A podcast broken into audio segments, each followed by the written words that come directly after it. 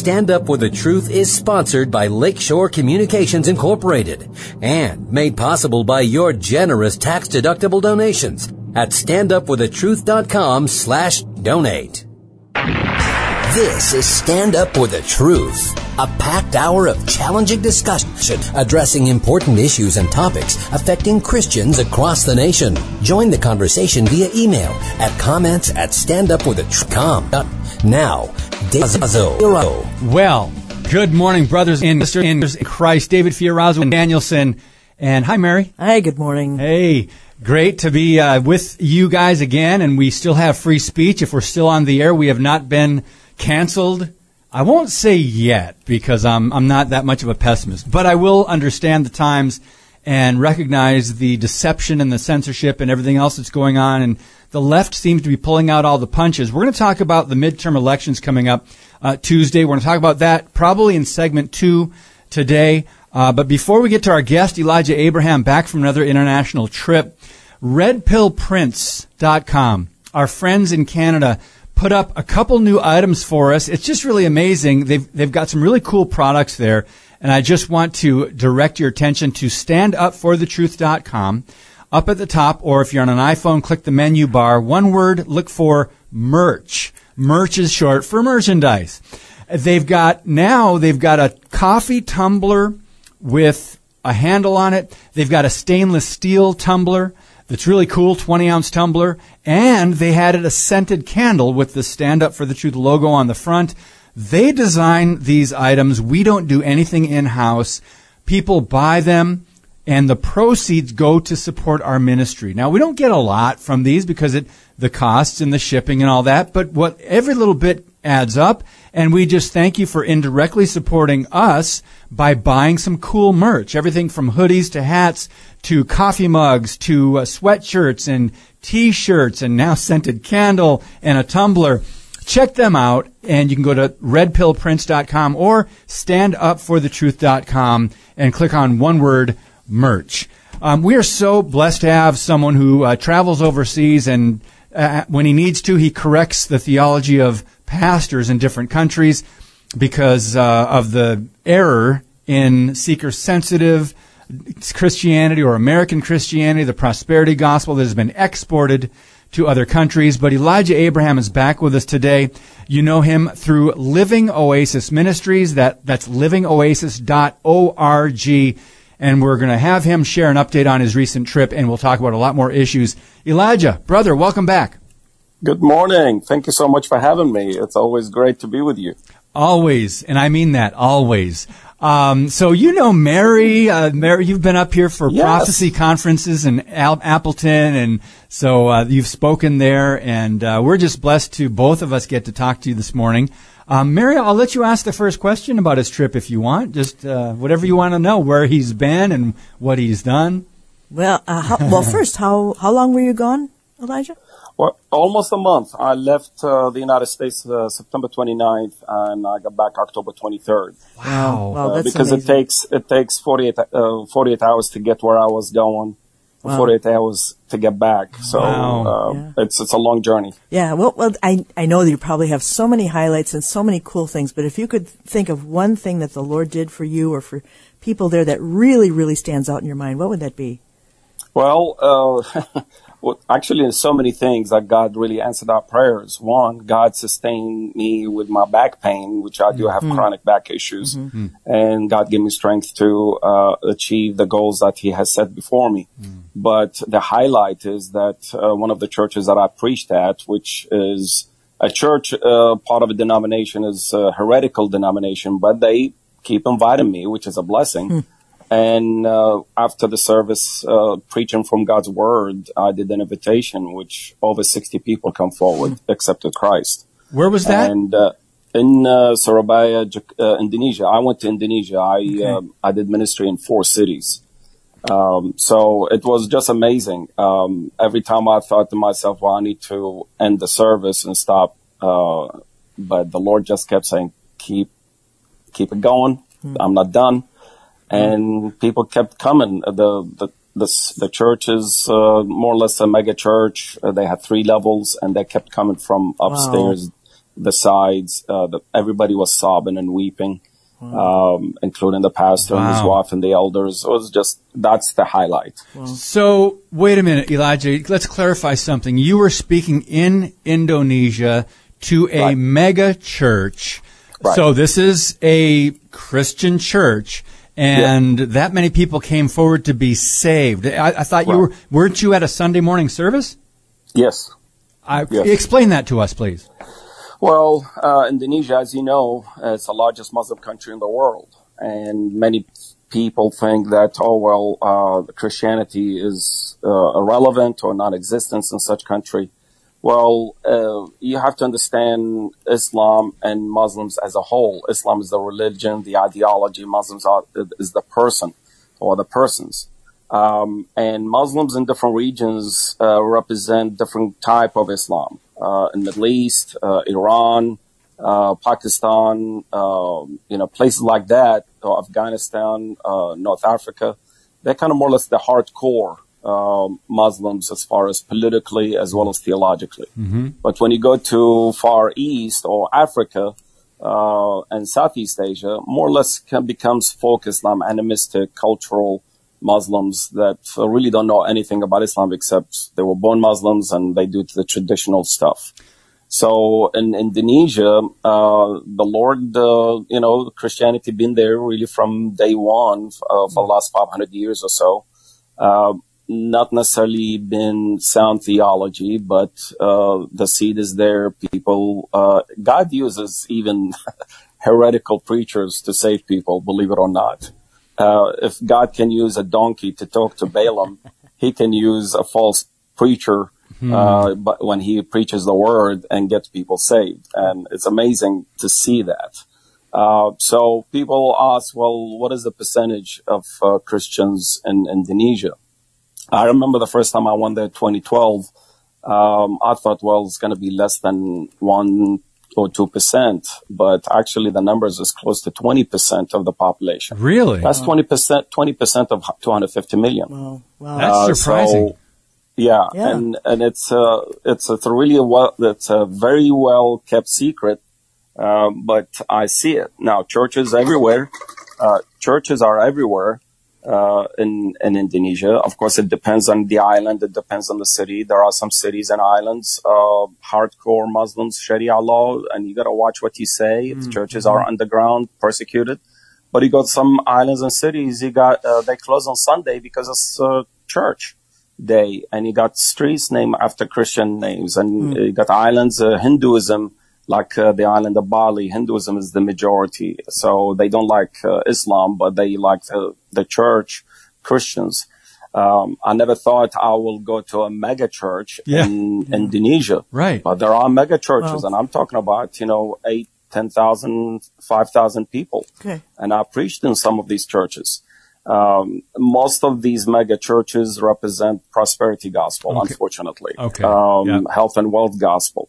Very weak theologically. Um, the type of service is very much Americanized or westernized. It's all about the sounds and the lights and the dance and the hoopla and very little preaching. And if there is preaching, usually the pastor really does not uh, open the Bible, just rant and rave and, and people get excited. Or if he does read the, the scripture, take things out of context. So it's, it's really sad. They are starving God's people. And Oh. the privilege that I have, uh, this is my eighth time going to Indonesia. Wow. Um, uh, there has been a period of pause, I would say, uh, from last time before this trip was 2018. I was supposed to go back in 2020. Of course, the lockdown could not do it. And finally travel opened up a little bit. Uh, Indonesia still have a lot of restrictions, masks everywhere. Uh, you have to, uh, that's another miracle. I'll tell you in a little bit about it. Um, you know, you have to have an app, uh, tracing app. You have to have this, you have to have that. wow. God really protected me from all of that. Um, so, uh, but in spite of that, um, you know, uh, people are hungry. Uh, and when I, God gave me the privilege in the last eight times, I trained the leadership. I trained the pastors, uh, seminary students, and I challenged them, uh, from the word of God, not because I'm you know, somebody special, but I challenge them. I'm a messenger from the Lord. Uh, God appointed me to teach these pastors. And I challenged them. I said, if you are not teaching from the word of God, you need to get out of ministry and find something else. Uh, people want to hear from God, not from you. Uh, and that's to them is so foreign mm. sometimes. And it's, uh, they really like, uh, uh, but, uh, this is my church. It's not, it's not your church. It's God's church. Mm. and I show, I could give them the example about when the Lord, you know, challenged Peter, Sea of Galilee, do you love me? And he challenged him three times, asked him that question. Feed my sheep. Mm. Uh, if you don't feed your sheep, uh, God's sheep, uh, you're starving his sheep and you're going to be held accountable to God because the Lord Jesus died for the sheep, for the church mm. and you're starving the church. Uh, so wow. they, and, and, it's interesting in those cultures, these cultures, you don't say these things. I mean, I, um, you know, my interpreter, um, he, his denomination is Methodist and I, uh, preached and taught uh, the pastors and leaders of that denomination, as well I did for the Assembly of God denomination and other denominations. But for the Assembly of, uh, for the Methodist churches, uh, pastors and leaders, um, and I challenged them with these things, especially about eschatology, and we'll talk about that in a little bit. and afterwards, he, he, in the car, he was just shaking his head. He said, "It's just God. You, you don't. You have no idea how God used you today." I said, "What do you mean?" He said, "No one talks to them this way." nobody challenged them this way. And that nobody challenged them about theology. Wow. They mm-hmm. think uh, the way they do things, that's the way it's mm. been done all these years, and that's the truth. Mm. I said, well, I did not challenge them out of spite. I challenged them because I love them, I care for them, I care for the church, and they need to get off their hinds behind and study the scripture so they can teach it. Mm. Um, so it's uh, it, it was really amazing, amazing trip. Um, this trip is really more or less reconnecting with uh, uh, relationships and partnership that I had before. Uh, because of the restrictions, some some of these relationships or pastors or leaders they really don't want to do anything because they're still in fear.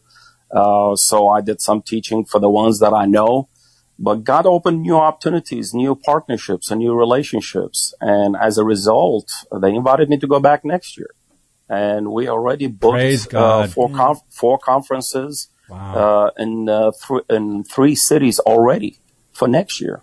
So we're still working on uh, other ch- other churches or other uh, denominations and seminaries and uh, and as a result of that, God opened opportunities to other countries within Southeast Asia. And if you're interested, I'll be glad to tell you. Yeah, God bless you, brother. Way to get those Christians saved. Yes. Uh, Mary has a question for you. Yeah, I have a question for you, and I know your heart is for the church. And and when you talk about this mega church and the various uh, theological issues that they do have, what kind of follow up is with these new converts? Because you know we have a saying, "Healthy sheep beget healthy sheep," and then they're right. able to to carry on the work of ministry when you're not there. Mm. Uh, how how do you come against some of the false teaching? I love that you talk to the pastors, of course, and, and, and challenge them to now feed these people. But in order for them to get grounded in God's word, they need that very much. What kind of follow up is there? Is there I know the demo, you know, this, the whole concept of following up with all these people is, is sort of mind boggling, but yeah. what, how, what's your heart about following up with these people?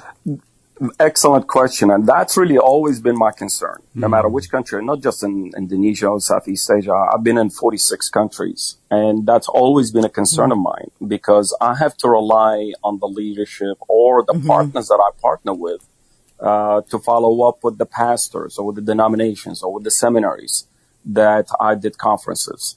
And um, my right hand man, uh, incredible guy, loves the Lord.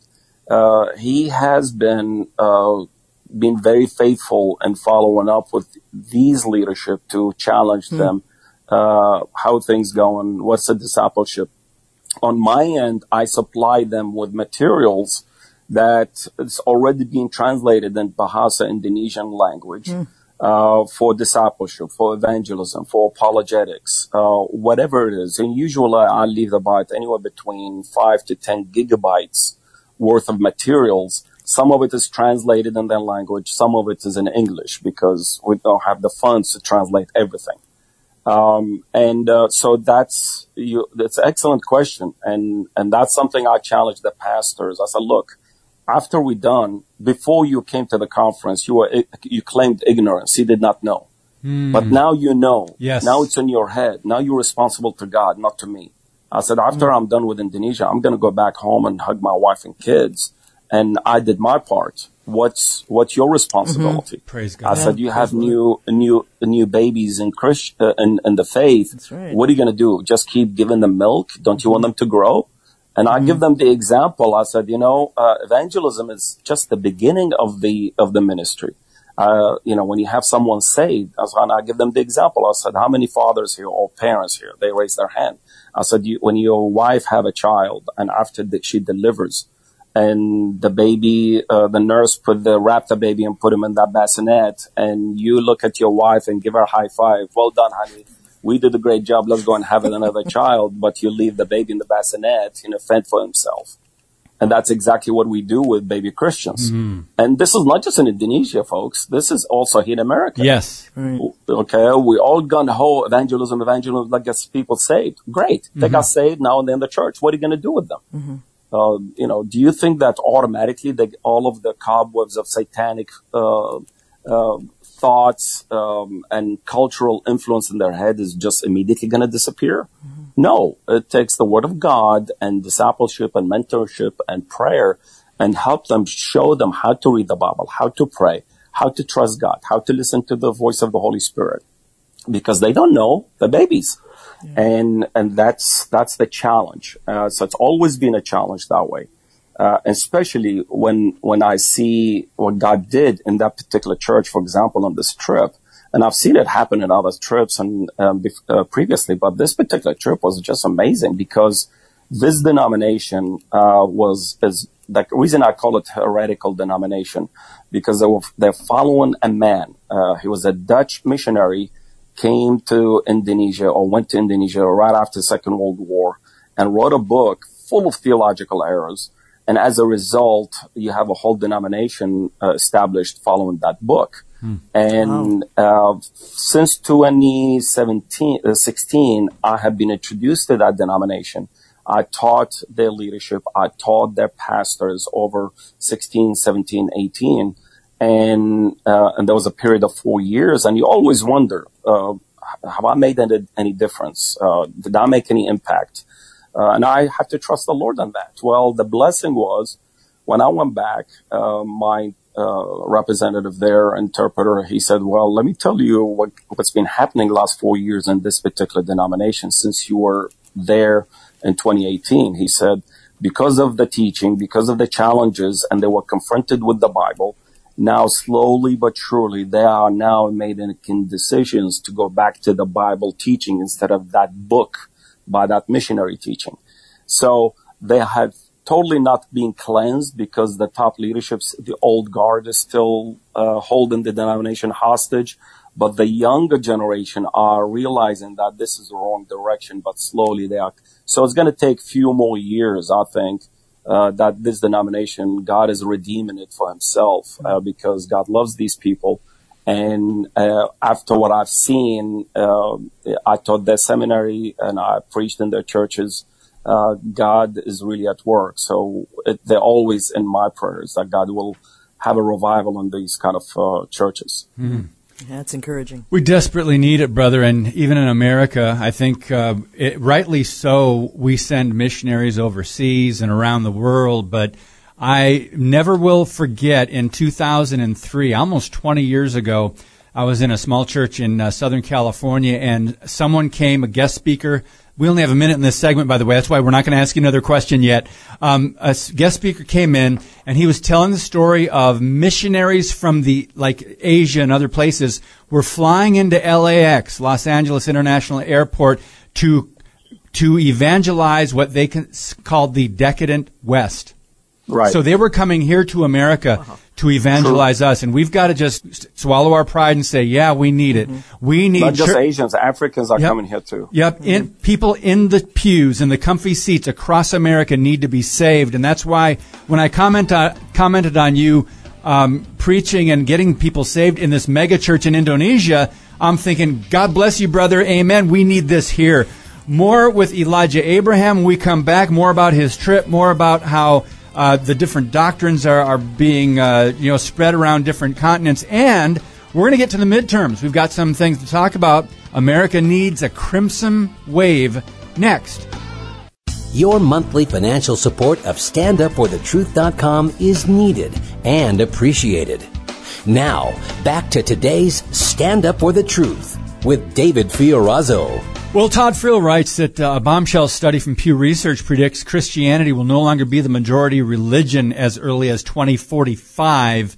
That's concerning, and he goes down a list of things that uh, signs such as sad signs, fewer people will have the joy of knowing Jesus, and our kids are going to inherit a mess down the road. We're going to talk about that in uh, just a little bit here and how we really need to not only vote, but vote biblical values. And yet we need to understand elections are not the final solution as far as uh, saving our, our republic under God or our former republic under God. Jesus and the gospel is the solution. So Elijah Abraham is our guest. Elijah, you mentioned um, a lot of theological issues uh, going back to your earliest trips probably surprised you going to some of these Christian churches in other countries, but then you realized they've kind of been Americanized. And uh, as you know, the seeker sensitive um, brand of Christianity and the entertainment aspect to draw in people and then uh, the prosperity gospel. You've dealt with a lot. Share us some of the bullet points that uh, concern you the most. Well, uh, it's it's interesting, you know, um, since uh, COVID happened and now uh, travel has opened up a little bit, and and I've been tr- so this is my third international trip to uh, ten countries since last November, um, and what I have noticed is that people around the world and the country, especially the countries I've been in, um, they realize something's happening globally, uh, and they are fearful uh, whether it be the Christians or non-Christians, even the unbelievers know that there is a supernatural power that is shaking the planet. And they are fearful. Even atheists recognizing something is happening and they mm. finally start recognizing, uh, death is reality and I really don't know where I'm headed. Uh, I don't believe in God, but I really don't know what's going to happen to me. So they are uh, God is really getting people's aware that um, death is at the door if you don't make make up your mind about surrendering your life. So when a person like me, and I'm not the only one going around the world doing this, but when when we go out there and present the gospel, just the simple gospel, I am not there to complicate the word of God. I'm not here to complicate the gospel. Just preach it Simply let mm the Holy Spirit do what he does best. That's convicting, converting people. And when I explain things from God's word and I go through so much scripture about the promises of God and why he came to earth, what he's done on the cross and what he is doing today. People, I told, I tell them, I said, you know, people ask me, what is, what is Jesus doing today? Well, doing a couple of things. One, he's a builder. He's building a room for you and for me in his father's house and he's coming to receive us to himself. So he's constantly building a room for you and for me. And second, uh, he is being a high priest and advocate. He's defending you and me from the mm-hmm. accusation of the devil day and night. And he's defending you and me day and night before the Father. So these are the, the two things. And ultimately, and I talk about eschatology. I talk about uh, when he comes, what's going to happen? What's going to happen after that? What is heaven like? What are the promises he promises? And I go through the scripture and I'm telling you, and I, that's the positive if you surrender your life to Christ. But if you don't, I give them the negative. If you don't and die in your sin, let me show you from the scripture, Revelation chapter 20, verse 11 through 15. That's the great white throne judgment. This is what's going to happen to you. And when I did the invitation at that particular church or I, you know, teach at the seminaries and so forth, you should see people, they said, we did not know. Mm. We never heard this. Wow. And these are people in the church. Mm.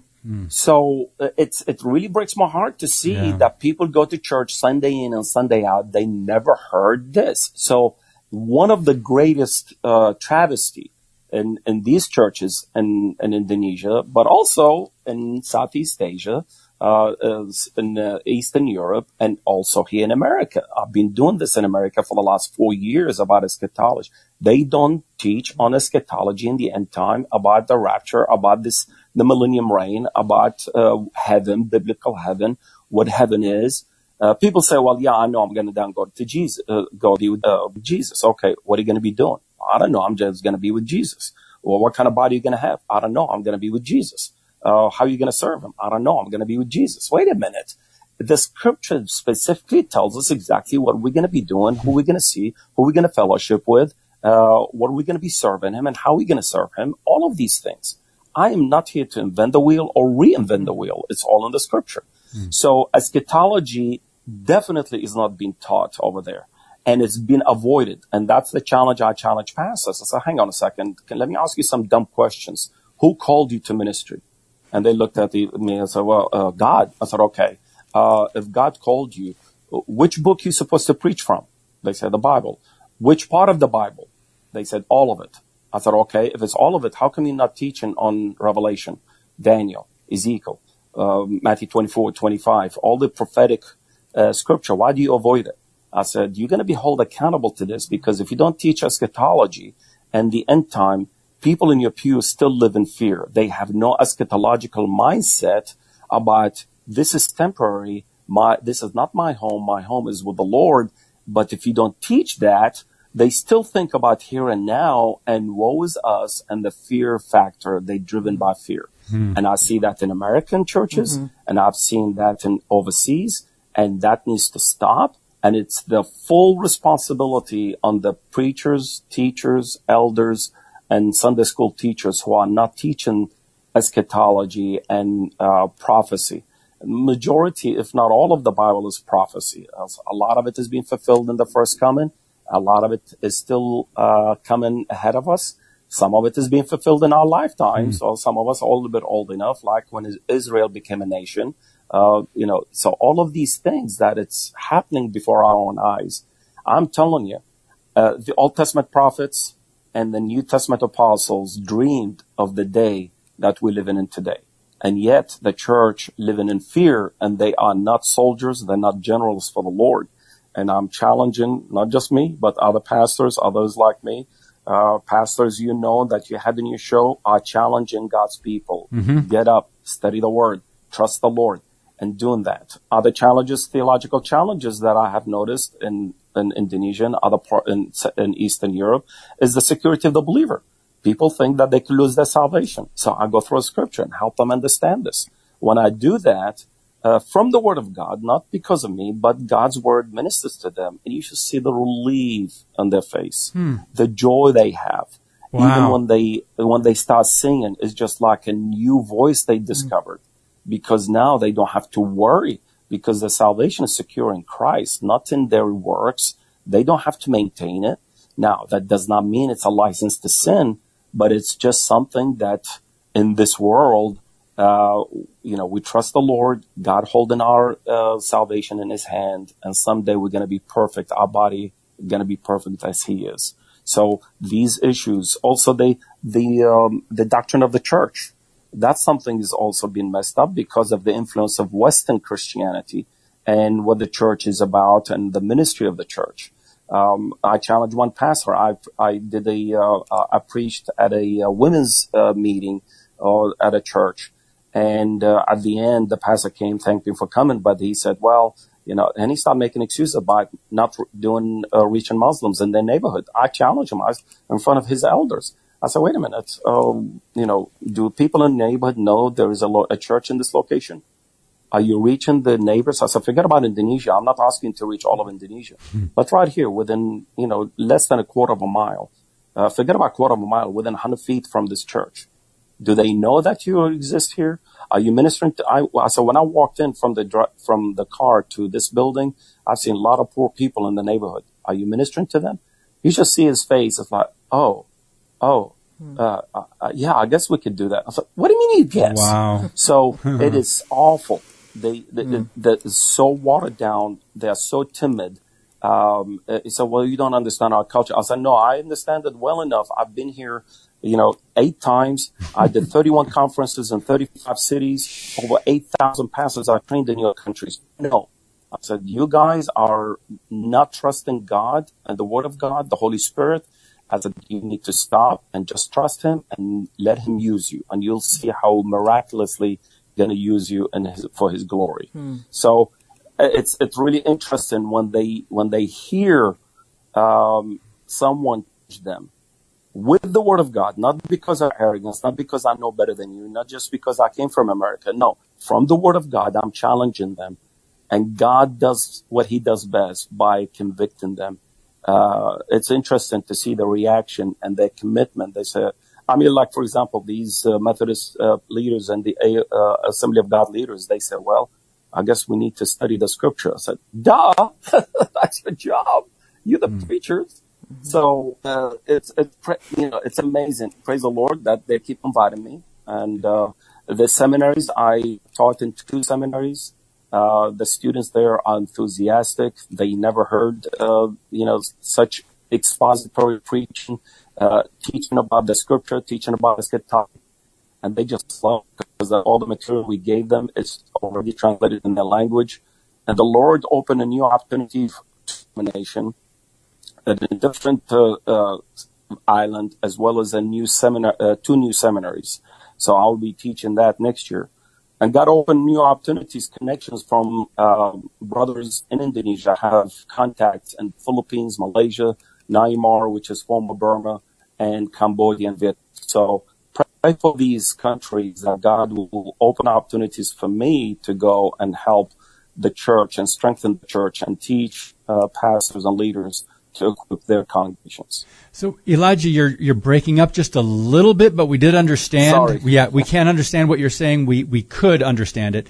Um, but for some reason it's it's breaking up. We may need to reconnect in a few minutes, but let's bring it home now over to the United States. Mary had an excellent question about Muslims right here in our neighborhoods and maybe in your neck of the woods, even in Texas. And you wanted to ask him about yeah, that. Yeah, just a few questions about Islam in America because, um, you know, since 9 11, things have waned as far as talking about Islam in America. The, the Americanized version that I, that I see, you know, that blends seamlessly with the culture. And then you have your, your TV version of Muslims, which of course we can't do anymore because that's you know, stereotyping. And so mm-hmm. it, there doesn't seem to be a lot of talk about that. But what kind of opportunities have you had uh, to observe and affect Islam in uh, in America, in your own backyard, or wherever it is you are in America?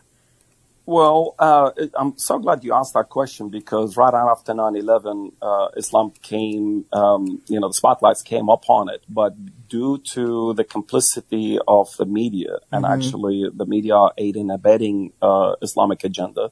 So is the previous administrations. Mm-hmm. Um, and this is not a, a just accusation I'm de- making out of thin air. This is all well documented. Mm-hmm. Uh, you could look at on, on online how, uh, you know, our government, you know, allowed such uh, movements happening in, in America. Uh, you're talking about the colleges or allowing uh, terrorist organizations to establish centers in their own campuses and so forth. Um, but Islam is being presented here in America as a kind of more or less uh, westernized, that mm-hmm. it's benign. Mm-hmm. Uh, but people don't understand Islam is not a religion. It's a social political system mm-hmm. that uses mm-hmm. deity to advance its agenda, uh, cloaked as a religion. Mm-hmm. So it has all the protections of the constitution to function as a religion, but it's got a political uh, agenda uh, that is not very friendly to the Constitution or to this country or to the church. Um, and unfortunately, our young people have duped that Islam is legitimate, uh, that Allah and Yahweh, God of the Bible, are the same. Jesus of the Quran, same Jesus of the Bible. There is uh, truth in the Quran. We could witness from the Quran. And I'm telling you, wow, we have some missionaries and some uh, Christian, quote unquote, Christian professors are uh, complicit and they are promoting such heresy. Uh, and not just here in America, but they're exporting that as a methodology in witnessing to Muslims. And I find that here in America as well as overseas. Anywhere from the Insider movement to Camel Method to Jesus and the Quran seminars and so forth. Mm. So it's uh, it's really uh, it's what uh, we got a movement. I'm sure we talked about that in previous uh, issues of your show. It's Chrislam movements mm-hmm. and so forth. Yeah. So as a result of that, uh, the church um, kind of more or less has not engaged Islam in America. Right. What I mean, Islam uh, witnessing to Muslims, and I challenge Christians in America. I said, look, the greatest weapon we have against Islam is the gospel of the Lord Jesus. And all you got to do is just share the gospel. It's not your job to convert Muslims. Mm-hmm. It's the Holy Spirit's work. But you got to open your mouth. You got to love on them. You got to minister Amen. to them. So Muslims here, just like any Muslims around the world, they need Jesus. They are humans. They're not uh, Martians. They're not from Venus. They are from planet Earth. They have same issues that you and I have as human beings. And that's a great place to start and have a conversation with. Um, the greatest uh, group, I will say, that you could really reach to right now are the refugees uh, coming into the United States. Uh, they already left, um, you know, the hellhole, if you want to call that, in their own country, coming to a land of freedom, and they want to express themselves. They need to hear the word of God. They need to hear the true Jesus, but no one there to tell them. Uh, and I think that's because the church is still gripped with fear or mm. that Muslims are hard to convert. Well, of, of course, if you think that way, they're going to be hard to convert because you think that you're the one who can convert them. So it's the Holy Spirit's work. So there is apathy towards Muslims. Um, they because they bought into the idea they are hard people to convert. Well, if that's the case, uh, was it hard for me to convert? No, the Holy Spirit did the work in my life. Uh, but I was exposed when I came to America. I was exposed to the true Jesus. I heard the true gospel, not the Islamized uh, Jesus, not the, the, Christianity version of what I heard in, back in Middle East. No, the true Christianity, the true Bible, the true Jesus, the true church. And when that happened, the Holy Spirit convicted me and converted me. So it's something like that that the church needs to really realize that Evangelism is not on you. It's total dependence on the Word of God, the Holy Spirit, and prayer.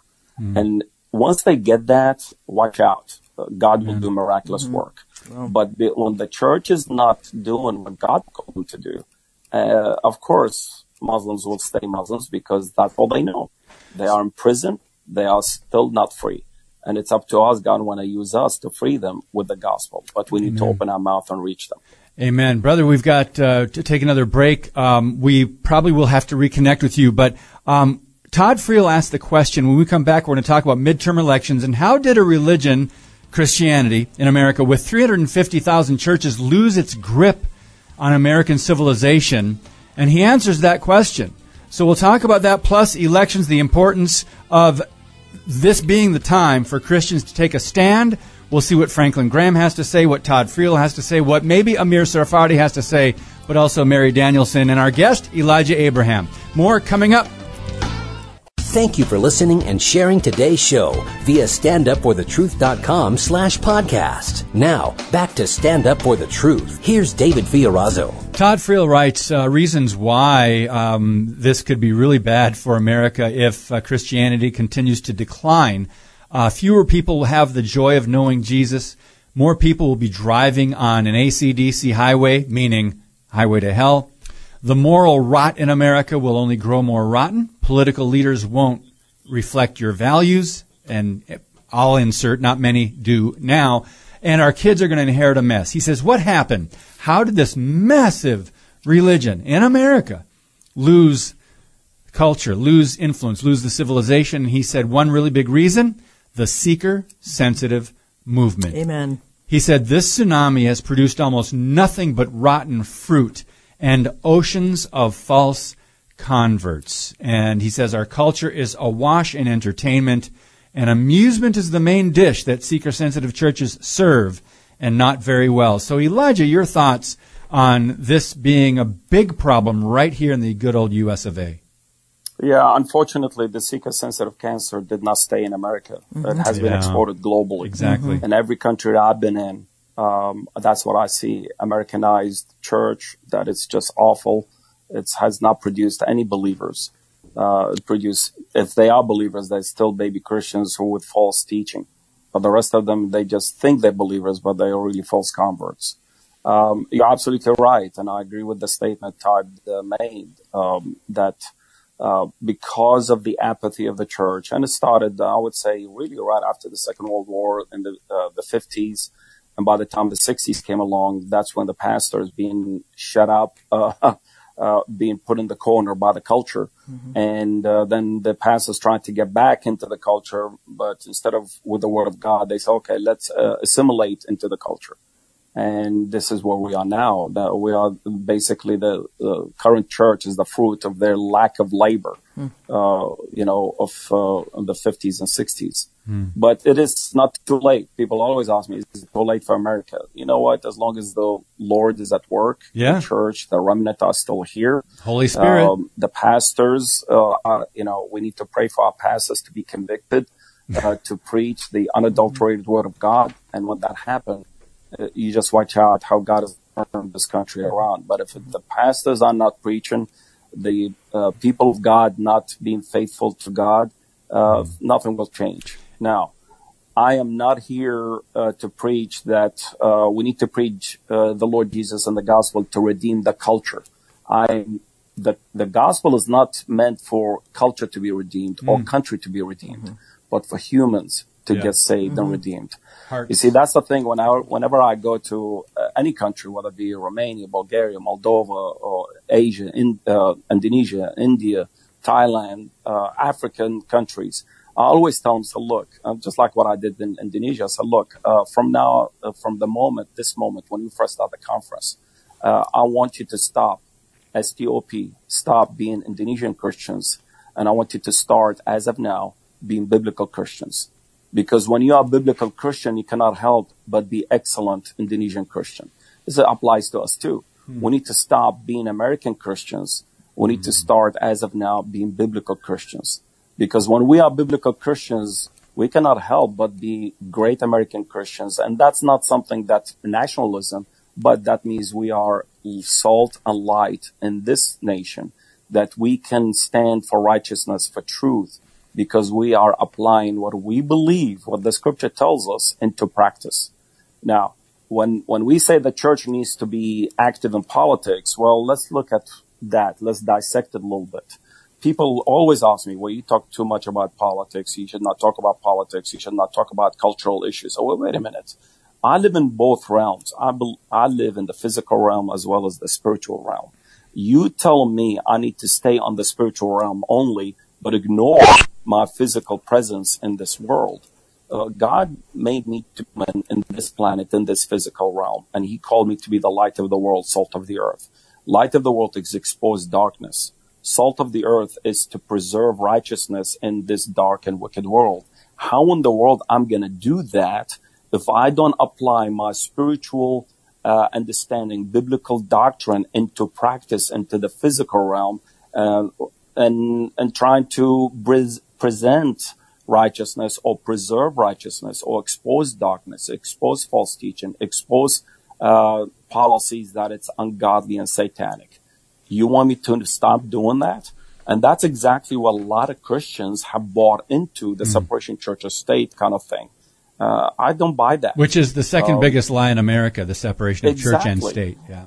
Exactly. Uh, because if I stop doing that, then I have allowed a satanic influence in Washington D.C. to make policies mm. to impact me, not just um, me personally or impact my family, but impact the church I go to, impact the preaching that I preach, how I preach, which verses I need to avoid because that will offend the culture or politics or policies. Mm. So uh, as long as we are in, you know, in this life, uh, right now in this country, yes, sooner or later, all of our freedoms will be gone because the scripture tells us that uh, the world will go into darkness, that the Antichrist will come sooner or later.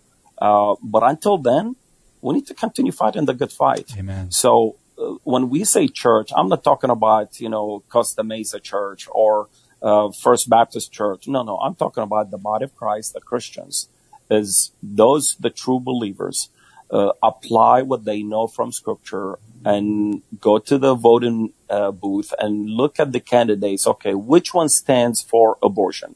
Which one stands for homosexual agenda? Which one stands for taking my freedom of speech and religious liberty away from me? Which one stands to take my second amendment out of my hands to protect myself and my family? Which one stands of uh, letting me freeze um, uh, in the in the winter because they want to control my thermostat? Which one stands that they don't want me to drive my pickup truck because they want to uh, bring the gasoline to 10 Mm-hmm. 12 dollars a gallon? Electric Which one I need to vote for? Yeah, Okay. exactly. So uh, it's one of those things that a lot of, unfortunately, not just Christians, many, uh, almost all of the Americans that I come across, they have no idea what freedom really is. They have been conditioned all these years to be socialist Hmm. and what the government can do for me. Yep. They don't understand what freedom is. They don't understand what it's like to be a persecuted Christian. They don't understand uh, to live under dictatorship. I have. Yeah. I lived under Saddam Hussein, and I lived under fear. I've seen my father shudder to to his bone in fear because of uh, what he should and should not say, because what the pol- state police can uh, say. Even our relatives, we could not trust because we did not know if they worked for Saddam Hussein or not. Wow. Is that America that I want for my children or for me? I'm going to do everything I can to speak up as long as I have the opportunity and the freedom to speak. Now, if a Christian wants to silence himself and, uh, you know, censor himself, that's his business. If things change not the way he wants to, he needs to shut up and not even open his mouth and complain about it because he did not fight for it. Freedom is not free. You gotta fight for it. Yes. And I'm telling you, we are free. God created us to be free. You better fight for it because if you stay silent, you are complicit to what Satan's trying to do to take your freedom away, to take you uh, not preaching the gospel because that's exactly what he wants. Why? Because he hates humanity. He hates you. He hates your family. He hates your ministry. He hates your church. He hates Jesus. So of course he wants to have a church not active. You see, those believers he cannot take to hell, but he sure wants to have lazy Christians in the pews. He wants them to be ineffective. And that's one thing that, oh, don't be involved in politics. Uh, you should not voice your opinion about this issue or that issue. Yeah. Well, keep it to yourself, but don't tell me that I need to shut up and, and not voice my opinion because I love my freedom in America. I love to voice my, my thoughts. When I go to Indonesia and I hear my Christian brothers, they say, I cannot say this. I cannot do that. Uh, how could you do that? I said, because we're in America.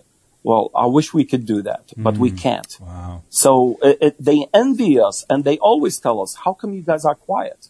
Why would you let uh, America go this far? Why are you so silent? You have all the freedoms. You could talk. I said, pray for us. Preach it, That's a- brother. That's a problem. Hey, um, Yeah. we've got five minutes left. We are definitely at a Bonhoeffer moment here in the United States of entertainment. And one thing you said that really kind of jumped out at me a few minutes ago when you said we need to pray for pastors to be convicted. I'm going, wait a minute. Pastors need to be convicted. And of course, Dietrich Bonhoeffer said silence in the face of evil is itself evil. Mary, do you have any thoughts or a question for Elijah before we have to wrap it up? what I'm thinking about while you're talking and, and just, you know, your life and what you do with your time and all these things, you know, um, we've been bought with a price. And uh, earlier this week we were talking about, you know, being able to vote and being able to speak What a freely. privilege. And that there was a price paid by people uh, uh, through uh, military service so that we could do that. Now, yesterday we had Voice of the Martyrs on. Now, they're talking about the price they paid in their own blood so we could preach the gospel. We Amen. keep thinking that all this is cheap or free, and you have counted the cost in what you do. Americans need to start counting the cost, you know, because the Bible says I mean, our life is hid in Christ. Christ in me is to live. Well, what does that mean? It's the totality of our lives and to count the cost for all that we're doing. Uh, and I appreciate the incredible uh, cost to your family and to you that you have paid all these years to do what you do. And we all, we all could learn a lot from that. Thanks, Elijah. Well, praise the Lord. Uh, you know, that's one of the things I've, I preached on that, especially in Matthew chapter 10. People need to really dig deeper in Matthew chapter 10. I live in Matthew chapter 10 since I became a believer. Jesus draws a line. It's basically the cost of following him. It- we either for him or against him. You know, uh, you know, we, if you, if you love father or mother more than me, not worthy of me. If you love son or daughter more than me, not worthy of me. If you don't carry a cross and follow after me, you're not worthy of me. If you found your life, that means on this earth, you're not worthy of me. But if you lost your life for my sake, you'll find it. So it, he draws the line. Mm-hmm. And many Christians think that, oh, well, I'm a Christian. I got my uh, fire policy. I'm going to heaven. Okay, what are you going to do with it? It's not meant to be put in your pocket and wait for Jesus to rapture you. That's right. It's that's meant right. to be shared. Gosh. And the th- even that's where the, the even the church, the the purpose of the church is being twisted. Uh, they made this ministry of the church inside the walls of the church. No, the church is a theological seminary. It's a mission sending agency. It's a hospital for the believers to lick their wounds and minister to one another. Mm-hmm. Why? For the work of the ministry. Where? Outside the church, not inside. Mm-hmm. But they made the church is the center of the ministry. That's not true. Read uh, Acts chapter 2. And that's the opposite of what the current modern day American church is. The church is for the believers, not for the unbelievers to come to get saved. If they are there, hallelujah, they'll hear the mm-hmm. gospel. Mm-hmm. But the church is in, for equipping the saints for the work of the ministry outside the church, not inside. Mm-hmm. And I think that's something we need to have a, a clear revolution in our spirit and our mind about what the Bible teaches, what the church, the purpose of the church, the purpose of the gospel, our role as disciples, true disciples. Are we following Christ? Hmm. Are we paying the price? Hmm. Or am I just, you know, about my comfort, uh, my comfort zone, and I don't want to be rejected? It's got nothing to do with you, man, or about you getting rejected. They're rejecting Jesus, then they're rejecting us. Right. Jesus told us they hated me 1st mm-hmm. They will hate you. Mm-hmm. You are hated by all. Well, welcome to the Christian life. If you don't like it, then why are you a follower of Christ? And that's why when people ask me, and I meet them for the first time, and they say, I'm a Christian. I say, great, I'm glad to hear that. Why? They don't know how to elaborate why they believe what they believe, Yeah. why, uh, why Jesus, uh, Jesus came to earth, and they don't know how to defend the Bible when, when being accused that it's being corrupted. So we need to teach apologetics, teach how to defend the faith, and teach people really who they are in Christ as disciples. We are prince, we are princesses of the living God because we belong to the King, and we will inherit His kingdom. Amen. And that's Amen. something incredible position being adopted in Christ. Praise Even God. the doctrine of adoption is being missing in our churches because people think, well, I'm in this life, I cannot do anything as a Christian. Hmm. Think twice about that. Trust the Lord. You are general when you follow Christ. Amen. Amen. Well- uh, Elijah, thank you so much. Yes. I'm, I know I'm I'm just like, to the choir no, no. Well, No. well, our listeners are saying yes. Thank you for. I needed my spiritual battery charged today. And if you're listening to this podcast, you're welcome because you got it from Elijah. But Well, this, here's, this, here's, the cha- here's the challenge. Final thought. I know we- we need to go, but Yes. there's a challenge. Um, our ministry in America, it has changed because no churches want to invite us, me to come and preach in their churches. Very few churches. Wow. Because they don't want to hear this message.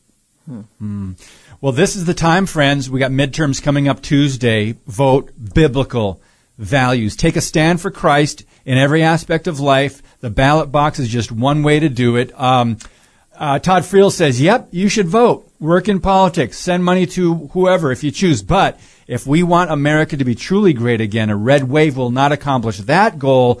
There's only one thing that can save a nation from a terrible, noisy crash."